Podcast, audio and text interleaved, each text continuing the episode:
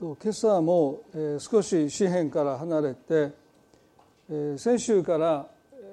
創世記から人の創造を通して私たちの生き方の原点を見つめるようなですね、学びを来週ぐらいまでしたいなというふうに思っています。先週は神様が命の息を人に吹きかけたことによって人は生き物になったという箇所からですね、まさに私たちは命の息を吹きかけられて生かされている。ですからゆっくり深呼吸、息を吸いながら神様は私たちを生かしてくださっているんだということを自分に語りつつですね、今度息を吐きながら握りしめているものを神の前で手放していく。時々私たちは息を吸うんだけど息を止めて一生懸命頑張ってしまうような信仰生活になりがちですよね。そしてもうついに息が続かなくなってはぁって息を吐き出してまた吸い込んではまた呼吸を止めて、この長距離、短距離走っていうのはそういうんですね。基本的に走ってる時に彼らは基本的に呼吸しないでもう無呼吸で息を止めて走ってるんですね。でも長距離になるとそうはいかないですね。もう絶えず呼吸をしながらちゃんとリズムを持ってやらないと、それが呼吸が乱れてくるともうなかなかレースは途中で思わしくなっていかないという意味では信仰生活も同じですよね。息を吸う、神様は私を生かしてくださっているということを自分に語りかけると同時に手放している、握りしめているものを神の前で手放していくというね、この息を吐いていくということがすごく大切だろうということをですね、ご一緒に考えました。で今日はですね、創世記の1章の26節に人の創造において神様がこのようにおっしゃった、創世記の1章26節で神が仰せられた、さあ人を作ろう、我々の形として我々に似せて彼らが海の魚、空の鳥、家畜、地のすべてのもの、地を這うすべてのものを支配するようにとおっしゃった。ここで神様はさあ人を作ろうとおっしゃった。英語ではレッツという言葉がね使われています。このさあ人を作ろうというこの神の言葉を通して私たちは人の創造には神様が主体的に直接的に意図を持って関与を持って人が作られたんだということを教えられますよね。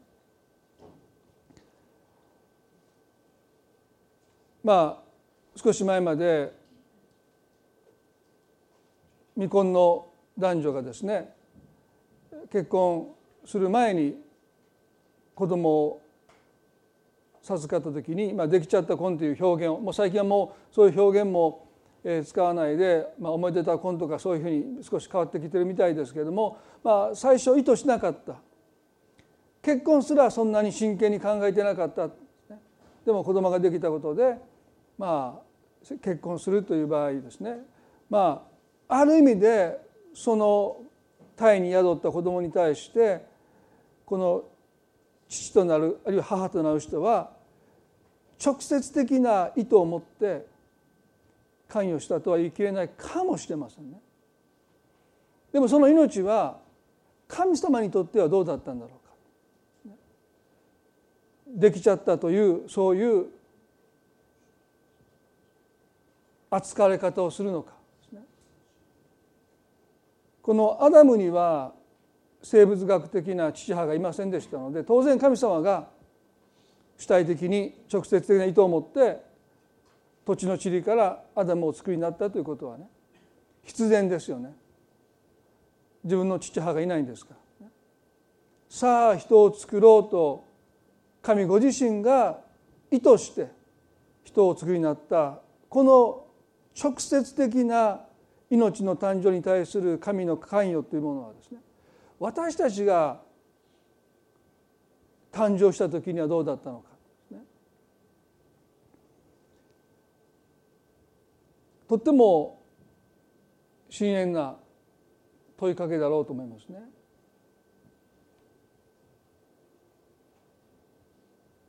意図しないで子供を授かった命も、あるいはいろんな犯罪行為によってこう宿したということもあります。ですが一概に私たちは全ての命の誕生に対して決めつけることはできない。そこには神の摂理、私たちの理解を超えた神のお計らいというものがあります。でも聖書は一般的に私たちにこう教えますね。それは人の命には神様の直接的な意図、関与があるということですよね。ヨブはこう言いました。ヨブの31の15で、私を体内で作られた方は彼らも作られたのではないか。私たちを母の体内で形作られた方はただ一人ではないかと言いました、ね、ただ一人ではないか。ヨブはね、この前に自分が生まれたことを呪いました。私なんて生まれてくるべきではなかったと彼は自分の生まれた日を呪ったにもかかわらず、そのヨブがですね、それでもそんな私の人生であったとしても神様が形作られたんだと言いました。10人の子供を失うというとってもつらい経験をしたヨブがですね、私さえ生まれてこなければという思いから、自分はどうして生まれたんだって、どうして死産しなかったんだって、そんなふうに自分の人生を彼は言うわけですけど、でもそのヨブがですね、ここではでも神様が私を形作られたんだって、私の誕生には神様の直接的な意図があり関与があるんだということを語ります。イスラエルのダビデもこう言いました。詩編の139の13で、あなたが私の内臓を作り、母の胎のうちで私を組み立てられたからですと言いました。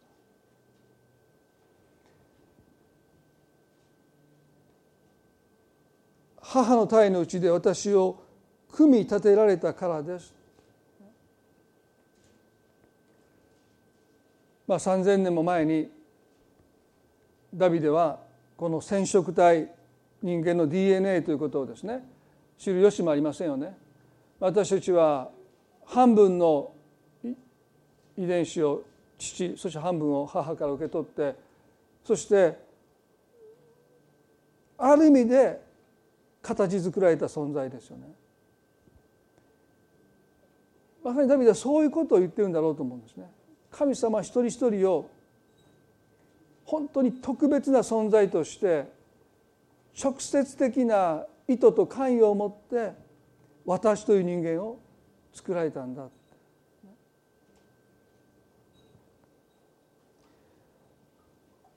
ですからこの組み立てられたという表現から私たちが受け取る印象はですね、それは私たちは神様のハンドメイドだ、手作り作品なんだということを語ります。私たちの命には神の御手が直接関わっている。神様が私たちを組み立ててくださったんだ。ですから聖書は一貫して私たちの命の誕生には神の直接的な意図があり関与があるんだと教えます。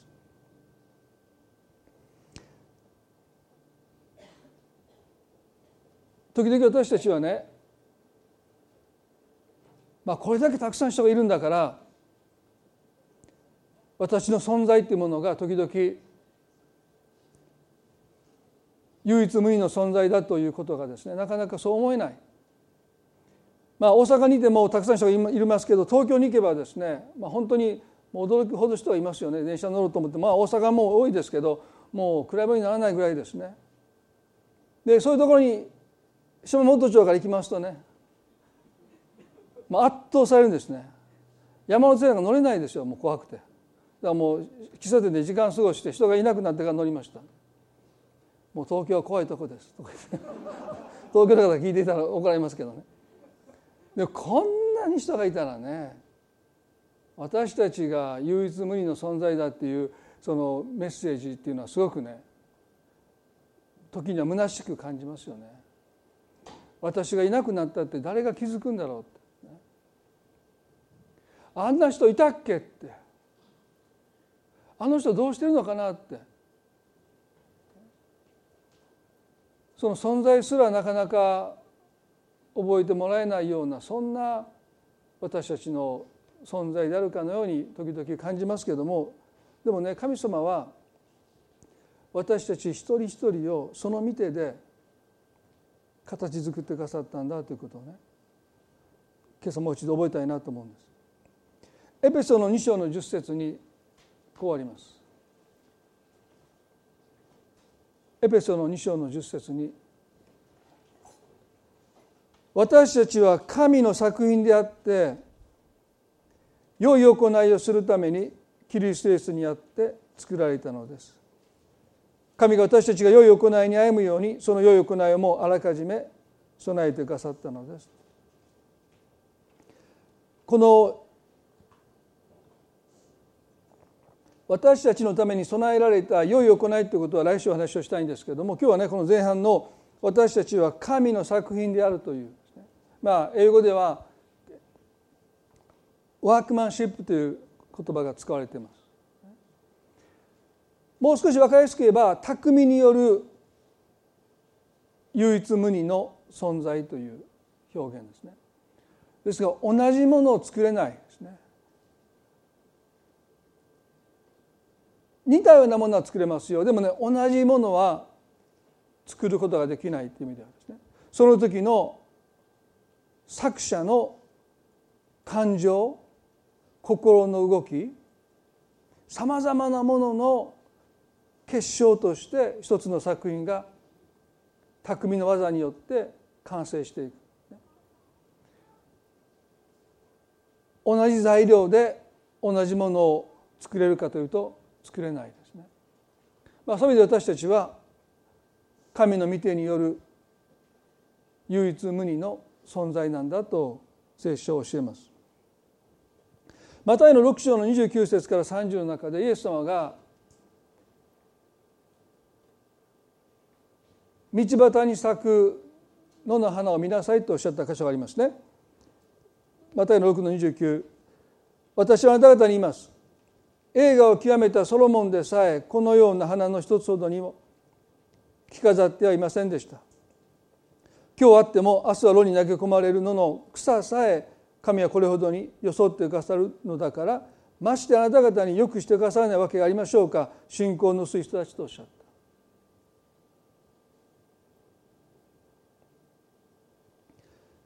道端に咲く野の草を指して、栄華を極めたソロモンでさえこのような花の一つほどにも着飾ってはいませんでした、輝いていませんでしたとおっしゃった。ユダヤ人にとって偉大な王とはダビデですけれども、栄華を極めた王とはこのソロモンですよね。まあ、彼の時代がピークでした。あとはもうずっと衰退してきましたけれども、弟子たちはこのイエスの言葉を聞いてピンとこなかった。明日は炉に投げ込まれるような野の花とはね、どういうことをおっしゃったかというと、雑草と見分けがつかないような草なのか花なのか。ですからこの29節ではね、花とおっしゃったけど30では草っていうふうにもおっしゃいます。ですからもうなかなか見分けがつかないので、もう雑草のように抜かれて炉に投げ込まれる、まあゴミとしてね、炉に投げ込まれるような野の花ですら、栄華を極めたソロモンよりも輝いているとおっしゃった。でそんなことを弟子たちが聞いて感動したとは思えないですね。そうですよねって、そんなふうに彼らが深く感動したとは思えないですね。まあ私はある時ね、ある方からこんなことを聞いて、それが正しいのかどうかよく分かりませんけど、プロテスタントとカトリックの違いはですね、ある人がこういうふうに言いました。カトリックの人はこの聖書の箇所がとっても好きでですね、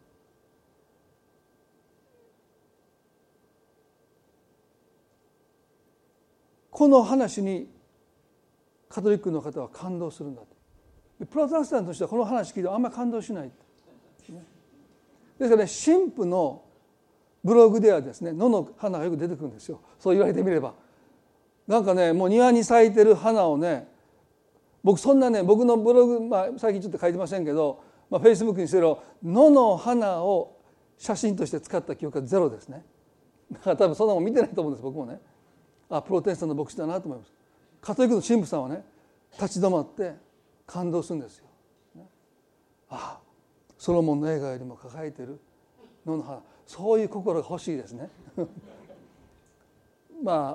有名なフランチェスコという人はね、空の鳥と小鳥と会話をした、そういう先輩がカトリックにはいますからね。僕そんなことしてる人はこの人ちょっとやばいんちゃうかなって、大丈夫ですかって声かけてしまう。ちょっと何してるんですか、私は鳥と喋ってるんだって余計引いてしまうような自分がいるんですけど、でもね、イエス様がそうした時に弟子たちは基本的には感動しなかった。どう見たってソロモンの映画の方が輝いてるんですよ。彼らの心を魅了したんですよ、ね、彼らは基本的にはイエスに従ったその動機は、このソロモンの映画を彼らも欲したからです、ね、ですから野の草の方が輝いてるというこの言葉はですね、彼らの心には何の感動も与えなかった、ね、でもイエスがおっしゃったことは、野の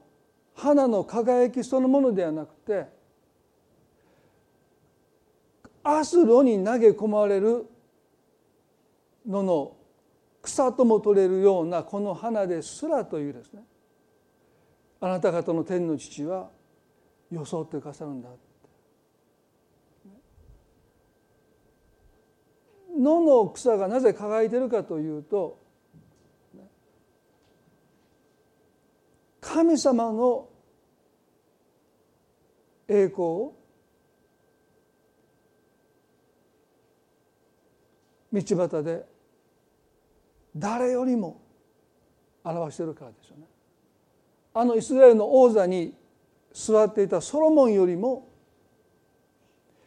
ソロモンは彼自身は輝いていましたよ。でも彼は神の栄光を表さなかった人です。人々の記憶に彼は残りましたよ。でも彼を通して表された神の栄光を人々は見なかった。私たちの人生は何を残すのか、あなたの輝きを残すのか、あなたを通して表された神の輝きを残していくのか。私の父はね、皆さんご存じのように33歳で亡くなりましたけれども、基本的に彼の輝きはあまり残ってないと思いますね。でも彼を通して表された神の栄光というものは、少なくても私の心にはですね、今も輝いていると思います。そういう意味では私たちは、自分が輝くのか、神の栄光を輝かせるのか。私たちの輝きなんていうのはすぐに忘れられます。でもあなたを通して表された神の栄光、その輝きは人々の心に永遠に輝き続けていくんだと。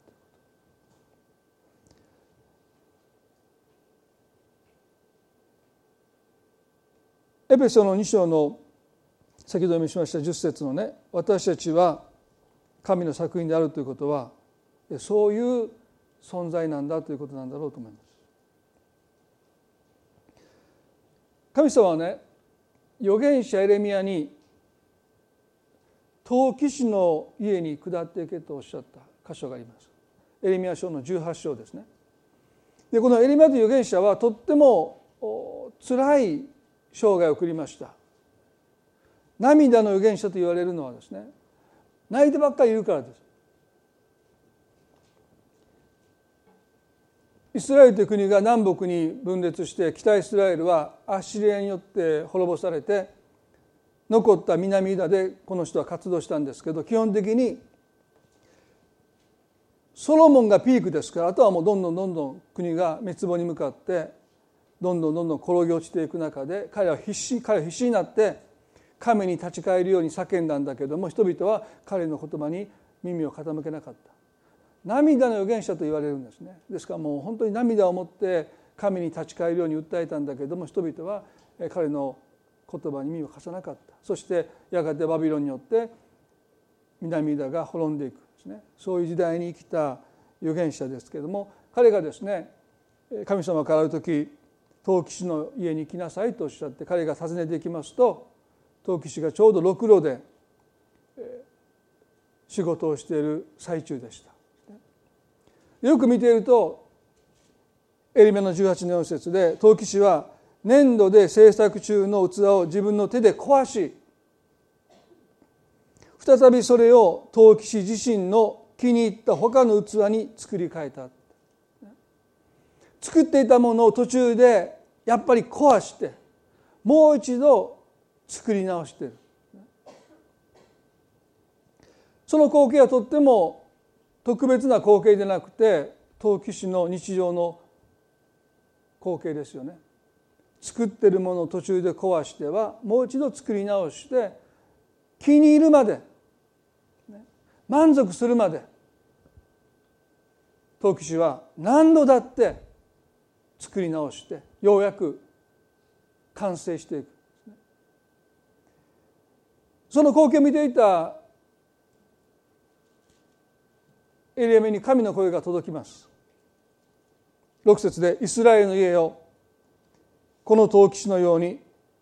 私があなた方にすることができないだろうか。イスラエルの家よ、この陶器師のように私があなた方にすることができないだろうかという問いかけです。皆さんね、天地万物を薬になった神様が、陶器師が自分の手の中で粘土を壊しては作り直している。私もあなた方に対して同じことができないだろうかって、なんとへりくだった神の問いかけでしょう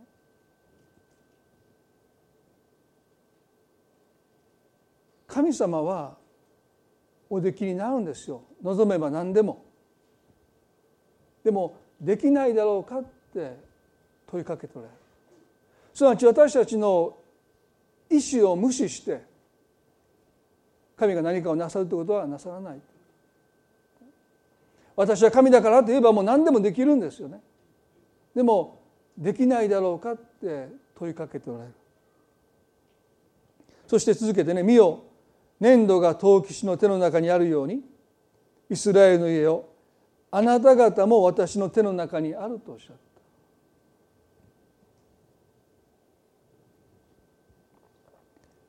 今日このことを私たちは重く、そして深く受け止めたい。あなた方もというのは私たちも含まれますよね。私の手の中にあるって、あなた方は私のものだという神のとっても低姿勢な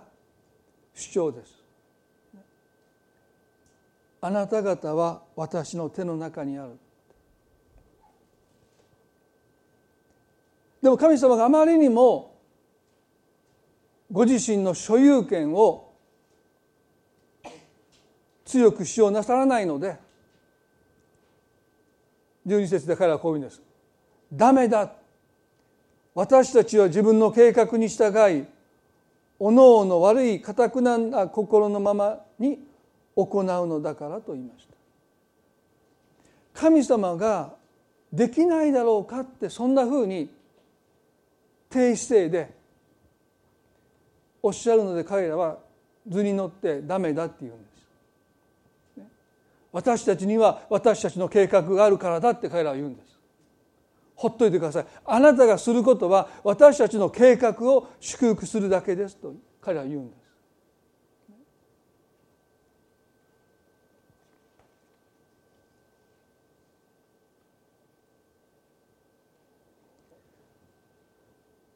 イザヤも同じようなメッセージを語りました。イザヤ書の45の9で、イザヤの45の9で、ああ、陶器が陶器を作る者に抗議するように、自分を作った者に抗議する者、粘土は形作る者に何を作るのかとか、あなたの作ったものには手がついていないなどと言うであろうか。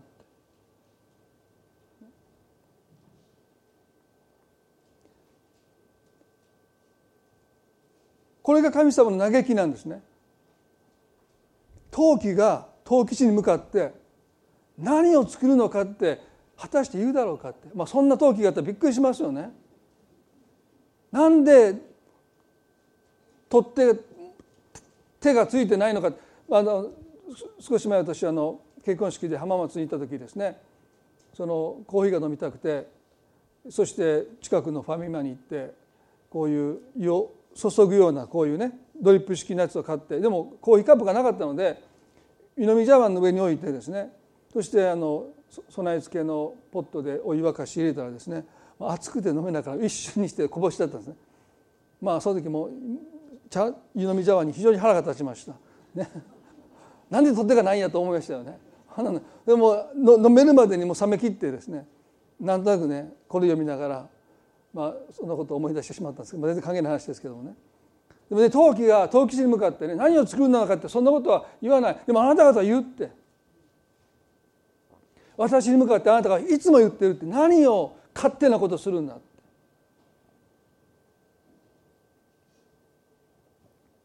あなたの作ったものに手がついてない。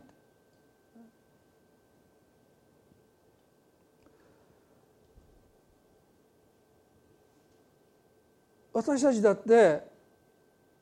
神の手の中にある粘土であるのにもかかわらず、陶器師なる神に向かって何を作ろうとしているのか。神様なさることに対して私たちは文句が言える、意見できるって、そんなふうにどこかでそれが当たり前だって思っている私たちがいますよね。アダムとエバが神のようになろうとしたというその罪が現在であるということは、神様がなさることのほとんどは賛同するんだけども、私の計画を邪魔することに関して私たちは決して譲らないというですね、そこは手放さないという、この所有権、私は誰のものなのかという所有権に関して私たちはクリスチャンになってもなかなか手放せないでいるのが現実じゃないかなと思うんですね。何を作るのかって私は神様に意見できるとどこかで思っている自分がいる。それはね、神様の目から見ると粘土がですよ、陶器師の手を借りずに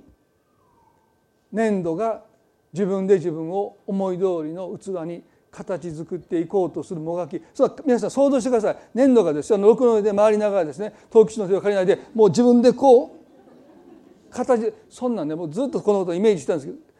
この 2,3 日間ね、牧師は悲しい初期をこういうそんなことでもどんなんだろうと思ってですね、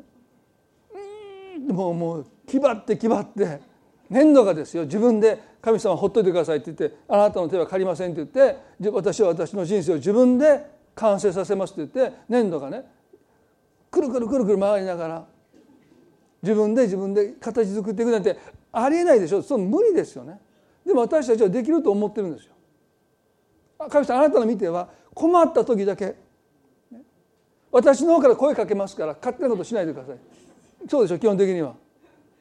神様何かしようと思うと、いや何で勝手にするんですか。であれ細くするときにグーッて力入れるでしょ。苦しみとか試練はそういうものですよね。私たち基本的に望んでるわけじゃないけど、苦しみになるときに、試練が来るときに、私たちはある目的のために形作られていく。でこの陶器の完成は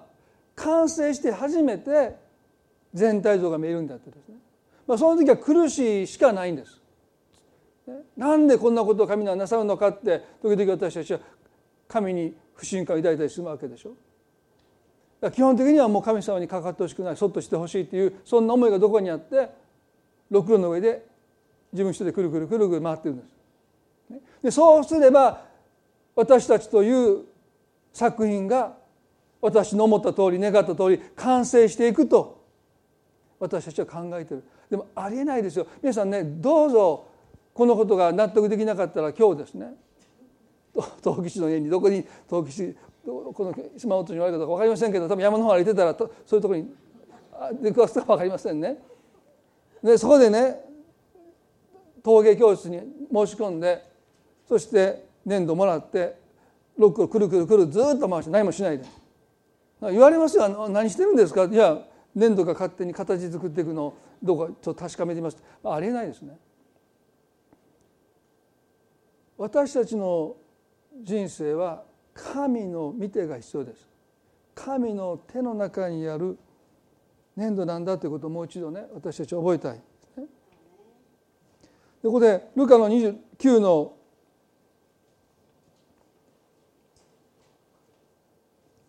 24でイエスはこうおっしゃいました。自分の命を救おうと思う者はそれを失い、私のために自分の命を失う者はそれを救うのです。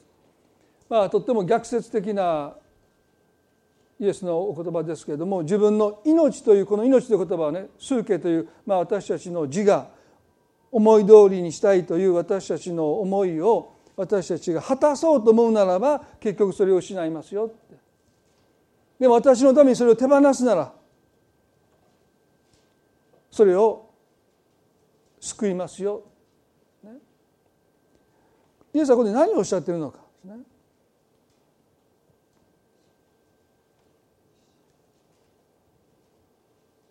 この救うという言葉をですね、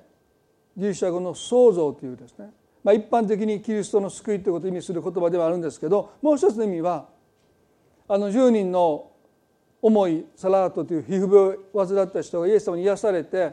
そのうちの一人だけが帰ってきました。感謝を言うためにね。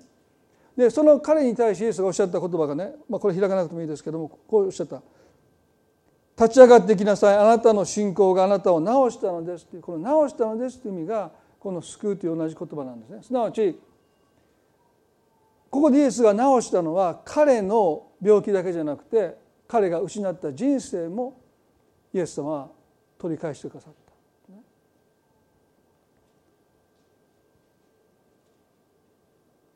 私たちはこのスラートという重い風病を患った人がこの病気によって人生を奪われたように、いろんなものによって私たちは人生を奪われていってる、ね、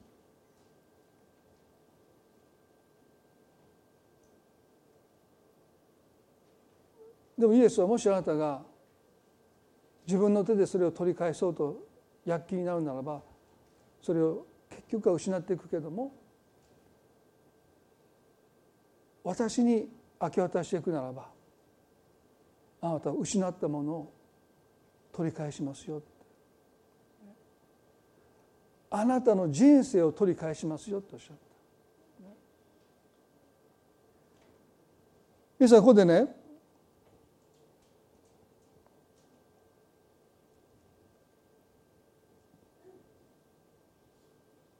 なぜイエスが失うという言葉を使われたのか。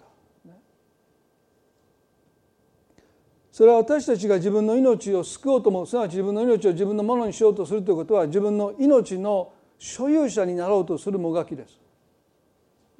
でもし私たちが自分の命の自分の人生の所有者になろうとするならば、なれないんですけどね、なろうとするならば私たちは自分の人生に最終責任を負わされるんですね。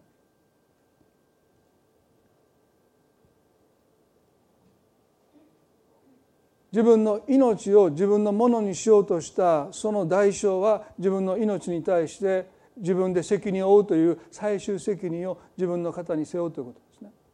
でその時に何を私たちが負っていくかというと、自分の命について私たちは自分で心配しないと他の誰も心配してくれないという重荷を負うわけです。自分のものにしようとするということはその代償が伴うということです。自分の人生なんだから、あなた以外の人が心配してくれない。あなたが自分自身で自分のことを心配する責任を引き受けるということですね。で、そうすることによってあなたは自分の命を心配することで費やしていきますよとイエス様はおっしゃった。それでいいんですか。自分のものにする一つの代償は、あなたが自分の人生についていつも心配するようになっていきますよ。あなたしかいないんだから、心配する人。それで本当にいいんですかっていうのがこのイエスの問いかけですよね。だからこの野の花の後にね、マタイの 6:30 で、今日はあっても明日は炉に投げ込まれる野の草さえ神はこれほどに装ってくださるのだから、ましてあなた方によくしてくだされたわけありましょうか。信仰の薄い人たち、そういうわけだから、何を食べるか、何を飲むか、何を着るかなどと言って心配するのはやめなさいとおっしゃった。心配するのはやめなさいとおっしゃった。そんなこと言われたって彼らはですね、その日暮らしの生活をしていたわけですから、何を食べるのか、何を飲むのか、何を着るのか、それが彼らをいつも煩わせていた。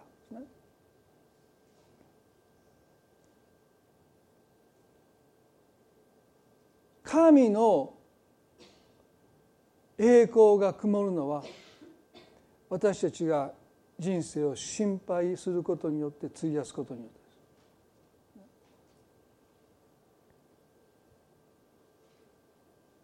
私たちが何かすごいことをするということじゃなくてね、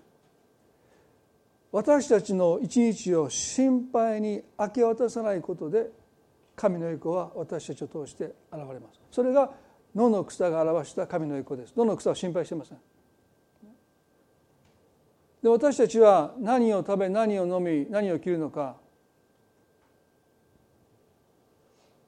一日をどれだけ心配で費やしているのかということ。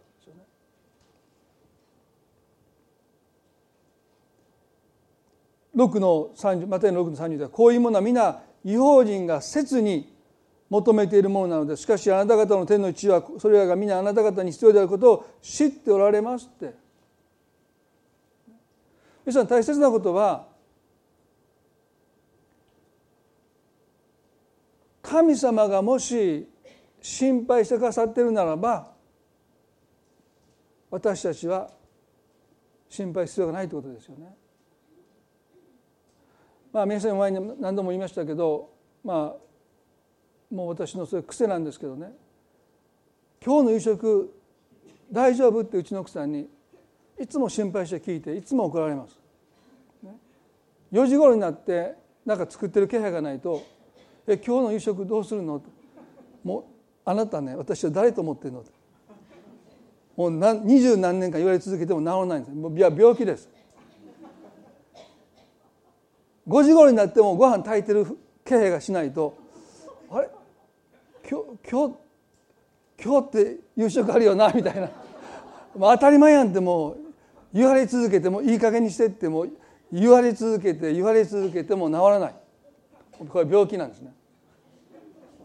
ひどい時は朝の10時ぐらいから、今日の夕食どうすんのって、ね、どっかに彼女が一度ですね、あれ今日夕食は忘れたって言った経験があったかな、なかったのかなって自分でずっと考えてるの、多分なかったと思いますね。皆さん結婚なさっていて、奥様がですね、あ今日夕食はって言ったら、あ忘れてたっていうのがやった人いるかもわかんないですね。今笑ってる人の中に普通はいないですよ、そんなんね。神様がね、母親が自分の血のみのことを忘れることがあってもって、お母さんが血のみ子の存在を忘れることなんて普通ありえないと思いますね。でも私たち一回長男をですね、人の家に忘れて帰りかけて車に乗った時に、あ誰か足らんと思ったら、長男赤ちゃんでその人の家に寝かされたままだっていうのがあったから、怒りるなとは思うんですけど、2人で帰っててね、車に乗ったらなんか足らんで、あ長男俺が終わっていう感じが1回だけあったんですけどね、1回だけ。うちの奥さんがね、もうそんなことをね、牧師だったらね、他に心配することあるでしょって、そうなんですよね。もっと心配することいっぱいあるんですけど、でもね、うちの奥さんが夕食の心配をしてたらね、基本的に私が心配する必要はないんですよね。神様は私たちの必要を知っててくださるということの知るという意味はですね、見るっていう言葉なんですね。もうすでにその必要を神様が見るということはもうすでに備えているということなんです。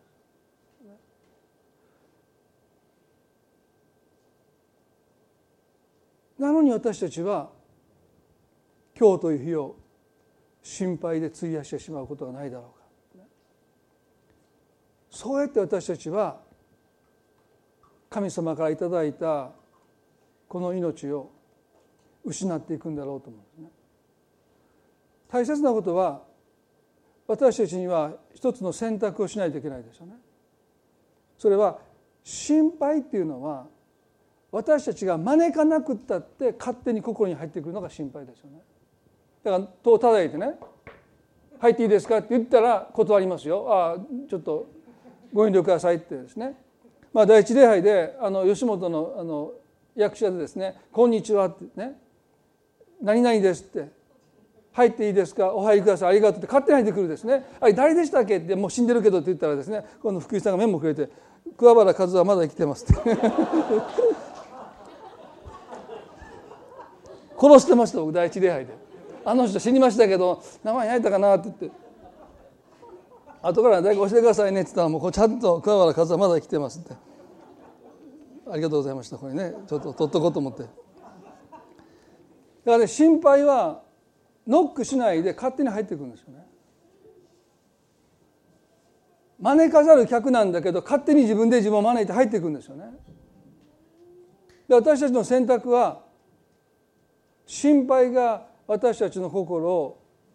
支配する前に、今日という日を感謝を持って受け取って楽しむという選択をしなければならないということですね。で、そのためには私は神の御手の中にある神のものなんだというこの所有権の明け渡しがなければ、神様が心配してくださっているんですよ。でもその心配してくださっているということに私たちは基本的に安心できない。自分のものにしようとする限り、やっぱり自分のことは自分で心配しないと誰も心配してくれないとどこかで思ってるからです。でも皆さん大丈夫ですよ。私たちのことを神様はいつも心配してくださっているんだって。それはご自身のものだからです。あなたが自分のものだといくら思っていようが神様のものなんだから、神様が責任を持って心配してくださっている。ただ問題は私たちがそのことに気がつかないで、私が心配しないと他の誰も心配してくれてないと思ってその日を感謝して受け取ることも楽しむこともしないで生きていることが自分の命を失うとおっしゃった生き方ですよね。ですから皆さんどうでしょうかね。目が覚めた時にその日を感謝して受け取って楽しもうという決心を私たちはしているでしょうか。その選択をしないと心配は招かざる客として勝手に私たちの心に入ってきます。そして居座るんです、ね、もう移住権を主張するんです。心配して当然だろうっていう言葉を私はたくさんの人から聞きますよね。もうその人の中では心配が移住権を主張してもうそこに居座ることが当然だろうというので、その人も言うんです。先生、心配して当たり前じゃないですか。皆さんだってそういうことが経験あると思いますよ。心配して当然じゃないかって。例えばご主人がね、もうそんな心配しないでって言ったら、あ、そうありがとうって言うんでしょうか。何言ってんの、心配するのが当たり前でしょって、親なんだから、ね、今日どうでしょうか皆さん。イエスはマタイの 6:33 で最後にこう読みましたね。だから神の国とその義とをまず第一に求めなさい。そうすればそれに加えてこれらのものは全て与えられます。だから明日のための心配は無用です。明日のことは明日が心配します。労苦はその日その日に十分ありますとおっしゃった。神の国とその義とをまず第一に求めなさい、ね、すなわち私たちが私の願いではなくあなたの御心がなりますようにというですね、自分の人生を神に明け渡していく、あなたのものです。でそこで私たちがいつも覚える一つの葛藤は、私のものでなくなったら自分らしさを失うんじゃないかという不安なんです。悪魔の嘘はいつもここに向けられてますね。あなたがもし自分の人生を自分のものとして手放すときに、あなたは自分らしさも失いますよというこの偽りに多くの人が騙されている。私のために自分のものを命を失った人はそれを救いますですとおっしゃった、ね、私たちが神の作品であるということはね、私らしさが全部そぎ落とされて神様の願いが押し付けられたものが神の作品にありませんよ。私たちが神の作品であるということは、完成した私の人生を見て、これこそが私らしい人生だったと心から言える人生でないならば、神は独裁者ですよね。でも私たちの神は、私たちのために御子イエスさえ惜しまずに与えてくださる神は、私たちが人生の終わりにこれは私の人生じゃなかったって、そんなふうに私たちが自分の人生を見るならば、それは作品としては失敗です。神の作品とは、私たちがその人生を見て、これこそがまさに私の人生だったと、これこそが私が願った人生だったと心から言える人生でない限り、それは失敗です。でも神は私たちと共に働いて、私たちの人生をそういう人生にしようとして今も働いていてくださるんだと。だから私たちが自分のものを手放すときに、本当の自分らしさを手に入れるんだと、本当に素直になれるんだって。罪の問題は矛盾だと何度も言いましたよね。自分で自分の人生を私たちは壊していくんです。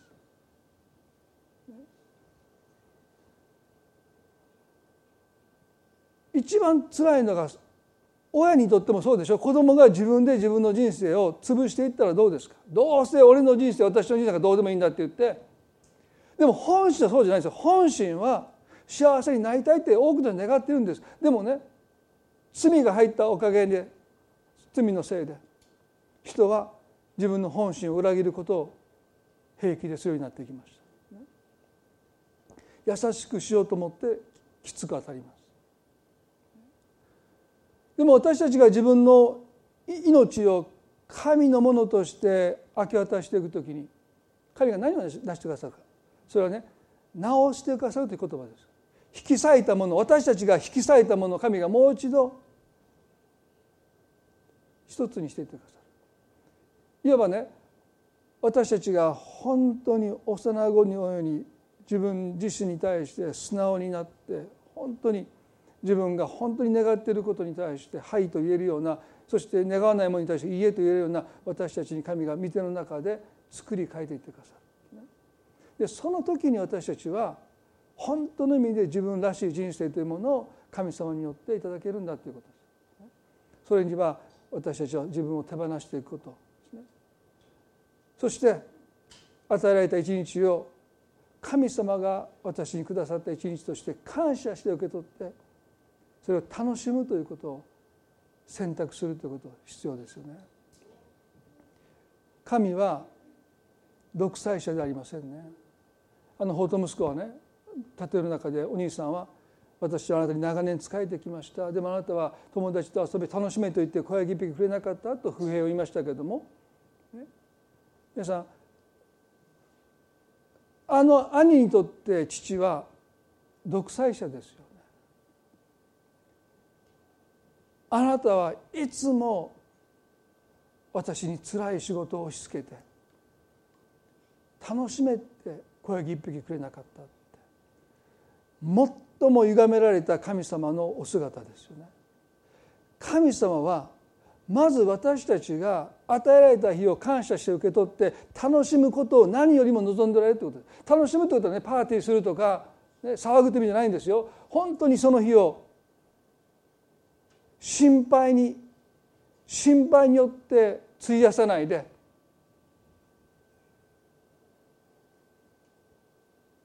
精一杯生きていくこと、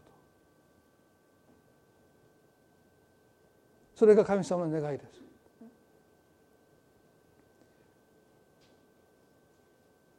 明日のための心配無用です。明日のことは明日が心配します。そうなんです。私たちの明日を知っていてくださる神様が心配無用だって言うんですから、そう言うんですからね、神様が。それでも心配するのか、それは私たちの自由です。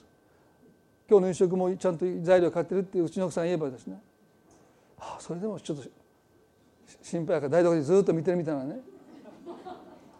何してんのって、いやもうちょっともう心配でもう説教の用意なんかできへんわ、もうちょっともう見さしといてみたいなもう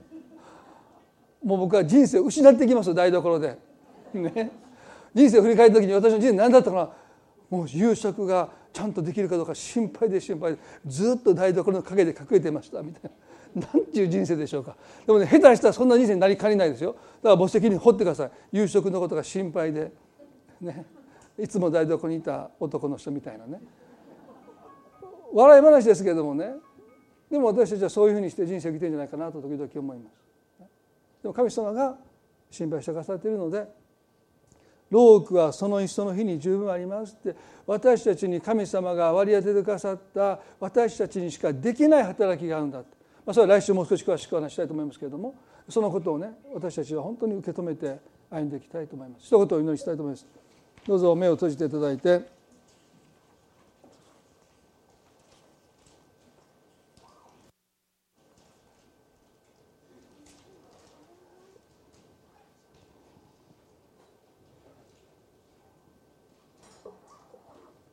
今日神様は私たちにこうおっしゃいます。この陶器師のように私があなた方にすることができないだろうか。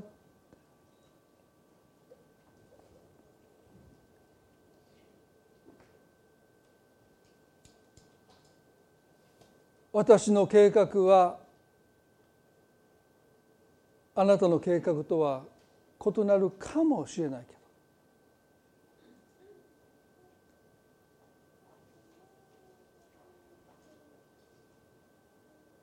ど、でも私は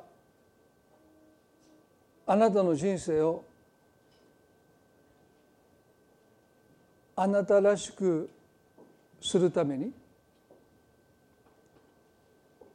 決して諦めない。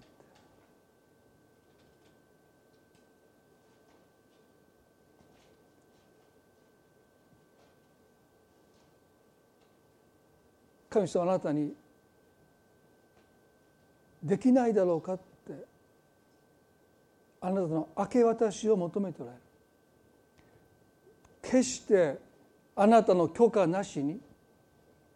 あなたの人生を勝手に形作ることはなさらない。それはあなたに委ねられている。粘土が陶器師の手を借りずに思いのまま自分の形を作っていこうともがいているときに、神様はね、私の見てであなたの人生に触れることはできないだろうかって、あなたに許可を求めておられます。こうすれば、ここを触れればあなたがあなたらしくなっていくのに、なぜあなたは一人でもがいているのか。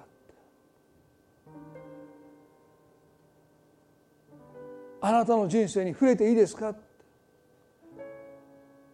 形作っていいですか。神は問うていてください。イスラエルはこの時ダメだって言いました。私たちには私たちの計画があるからダメだってことは。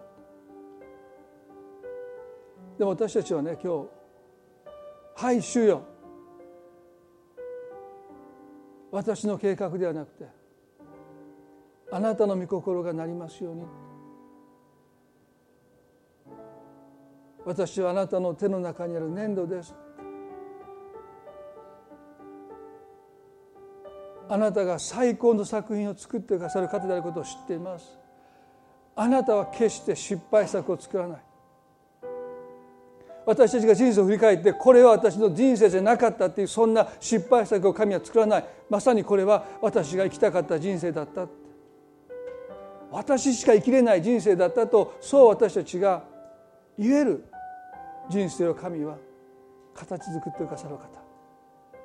あなたが自分の人生を自分で壊したとしても、神の手の中にその粘土が委ねられるときに何度だって形を作り変えて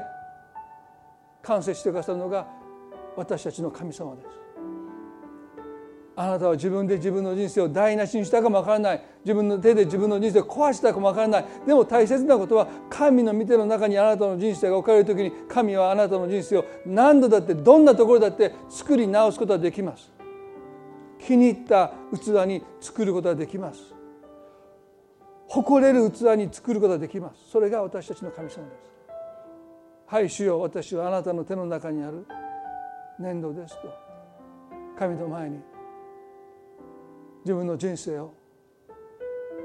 明け渡していきたい。そしてどうぞ、あなたの一日が心配で費やされることがないように、神様が心配してくださっているんだというこのことの中に、私たちが安心してその日を感謝して受け取り、楽しむことができますように。恵み深い天の父の神様、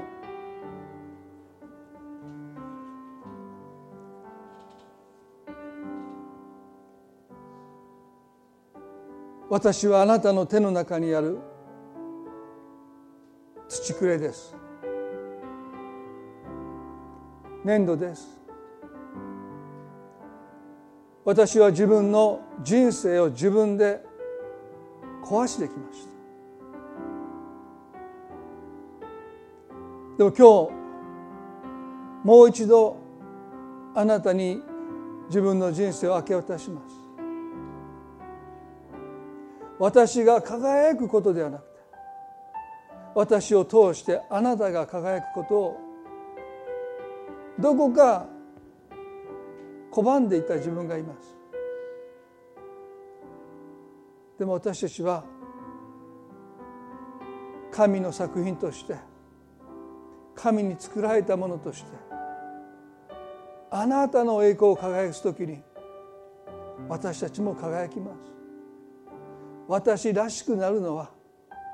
私の願いを夢を叶えることじゃない。作られた目的が私たちの人生で果たされるときに、私たちは私らしくなります。私たちがこの何十億という人々の中で唯一無二の存在になります。それこそが私たちの満足です。偉大なことを成し遂げた人は山ほどいます。でも大切なことは、神の御手の中にあって作られた目的を果たし終える唯一無二の存在になるときに、私たちの人生は完成していきます。神様、今日どうぞ一人一人がこの説教を通してあなたからの語りかけを聞いていると信じます。主よ、遠きしなる主よ、あなたの御手の中で私を作り変えてください。あなたの栄光を表す器として作り変えてください。そう心から願える私たちでありますように。主よ、この礼拝を感謝します。あなたがどうぞこの1週間の歩みにおいても多くの気づきを与えてくださって、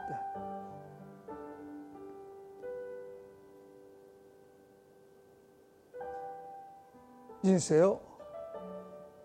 感謝し受け取る、楽しむ選択を日々私たちにさせてください。私はあなたのものです。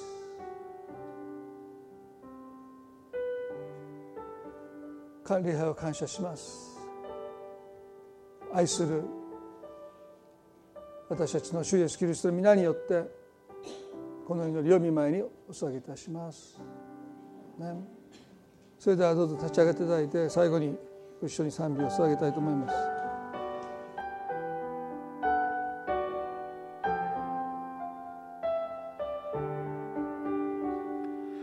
美しい素晴らしい主、その御手で我がすべて治める、完全な計画によりあなたの御霊に導かれ生きてゆきたい主イエスの御心のままに召された、この道に捉えられ、力の限り主に捧げしてください。遠きし主よ、私を作り変えて共に歩み導いてください。その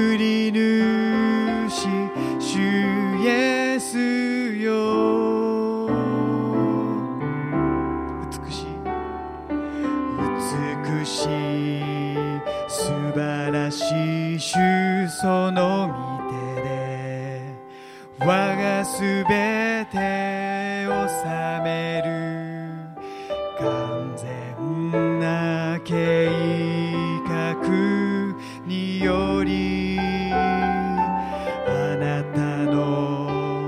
御霊に導かれ、生きてゆきたい主イエスの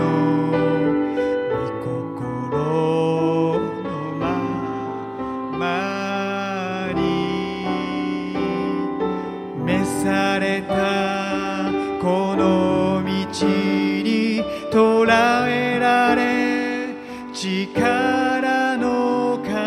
り主に捧げます。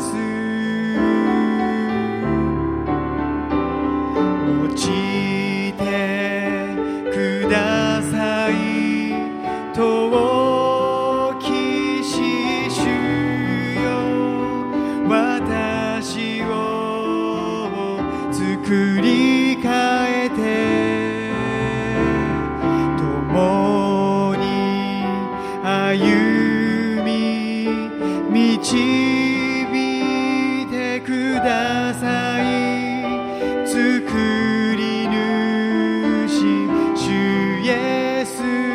いてください。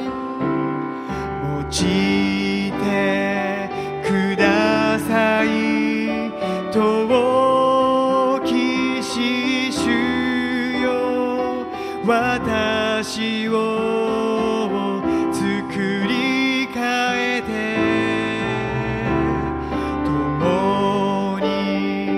導いてください。作り主主イエスよ、用いてください。用いてください。遠きし主よ、私を作り変えて最後に短くお祈りをねしたいと思います。今日は父の日ということで、この中に、お父さんの方もねたくさんおられると思いますけれども、まあ特別なことはねもしないんですけど、でもお祈りしたいと思いますね。まあそれが特別だと思いますので一言祈ります。恵み深い天の父の神様、今日父の日としてさまざまなところで父をお祝いする日が持たれていますが、どうぞ神様、あなたが父として召した人たち、あなたを表現していく天の父なる神を表現する父親としての働きはいつも困難があり戦いがありますが、どうかあなたが恵みを持ってお一人一人を祝福してくださり、あなたに承認されていることをどうぞ受け取ることができますように。神様はあなたを信じている。あなたが神を信じる以上に神はあなたのことを信頼している。あなたを信じていてください。その承認を受けて不完全ですが未熟ですが、どうぞその務めを全うできますように、あなたが豊かに祝福を持って臨んでくださって恵みを与えてくださることを祈ります。どうぞその働きがいつも主にあって祝福されていますように。神様、今日のこの日を感謝し、愛する主イエスキリストの皆によってこの祈りを御前にお捧げいたします。それでは互いに挨拶を持って礼拝を終わっていきたいと思います。